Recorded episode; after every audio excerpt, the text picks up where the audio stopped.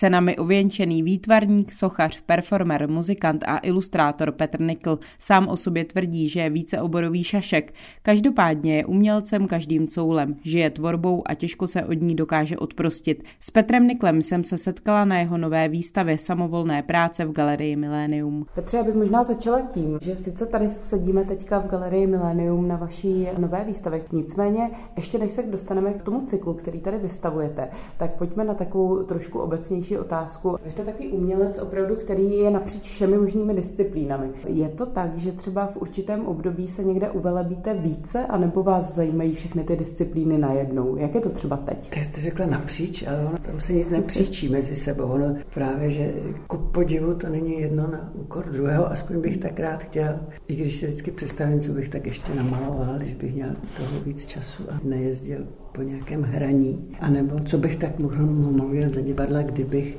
si nevyšetřil čas zase na nějaké to malování. Já se snažím, aby to bylo přirozené a dělám vlastně to, co se mi momentálně nabízí. Teďka mě čekají třeba ilustrace k knížce Petra Váši o malostranských strašidlech. To nabídl mě, protože tady žiju na malé straně. Tak jsem řekl, dobře, tak zkusím teda pojmout podle sebe jak by tak mohly vypadat ty různý strašidla. Když už jsme teda u těch knih, tak vy vlastně máte za sebou řadu autorských knih a právě i ilustrací pro jiné autory. Ty knihy vás hodně baví psát pro děti nebo dělat, vytvářet ty knížky pro děti. Hodně se tam hrajete i se slovy, s tou poezí a tak dále. Je to pro vás takový svět, který je váš, ten dětský svět a svět poezie? Já nemůžu dělat něco, co mě nebavilo, že? nebo řekněme, na co bych neměl chuť. Vždycky to tak, že se nastřádá nějaká inspirace, nápad nebo postřeh, chuť k něčemu něco pojmenovat, nakreslit, zahrát. A jakmile se to nakumuluje, člověk dostane ten přetlak, tak je dobré to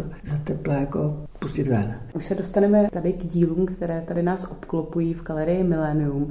Je to cyklus, jak jste už naznačil, samovolné práce a vznikají tady takovou svobodnější rukou, než tím, abyste nad eh, těmi díly přemýšlel dopředu. Jak vlastně vznikají? Mohl byste popsat ten proces tvorby? Mm-hmm. No, svobodnější rukou. Jsou tady dva typy prací. Jeden je takový, kdy ta ruka vůbec nehraje žádnou roli, není zastoupena a v té přední části galerie malinko zastoupena je. Tady u těch abstraktnějších věcí ty vznikají rozpěním tuše na rýžovém papíru českém, který má vlastnost, že nasává tuš s vodou a to rozpění pokračuje bez mého zasahování samozřejmě do nějakého výsledného tvaru, který nemůžu odhadnout na začátku. Jedna věc, na kterou se třeba teďka díváme, vznikla tak, že jsem ten papír zroloval, propil takovou skvrnou tužovou a když jsem ho pak zase narovnal, že, tak vznikla takový, taková housenka, kdy se ta opakující skvrna postupně ztrácí. Tady z těch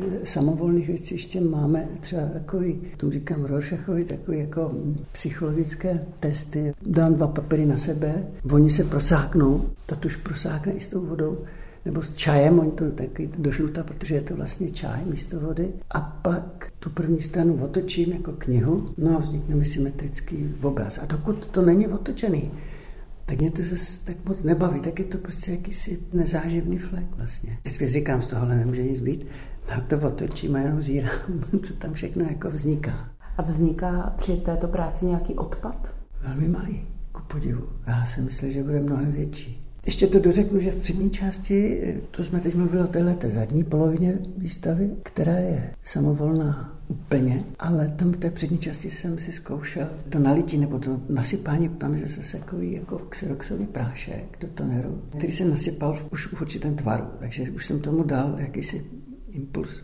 co by to tak mohlo být. A pak jsem to rozpustil lehem. Moje idea je tam jako cítit, jsou to takový tváře, takový na topíři. To je polovičně samovolné. Co vás čeká do budoucna tento rok, víte to? Mě vyhovuje tohle, že vím, co bude tak ještě tak za půl roku a pak, že už nevím. Mám takový papírek jenom, co nosím a nebo si to nechám v hlavě. Tak třeba celý květen budu v New Yorku, protože syn, který tam studuje film, bude mít promoci a už jsem tam tři roky nebyl, tak na to se těším. Tam budu celý měsíc. Potom od začátku června začne výstava ve Smetana Kvé galerii. Já bude trvat do konce srpna a tam jsme si naplánovali s Androu Smejkalem a Ondrou Sakařem, že si tam uhnízdíme na ten červen a vytvoříme tam z té jedné místnosti takové doupě, platonskou jeskyni, prostě odrazu od řeky, protože to má neuvěřitelné výhledy ty okna a že si tam nastěhujeme své i zvukové přístroje a budeme tam chodit jakoby do takové zkušebny, si tam dát hudbu.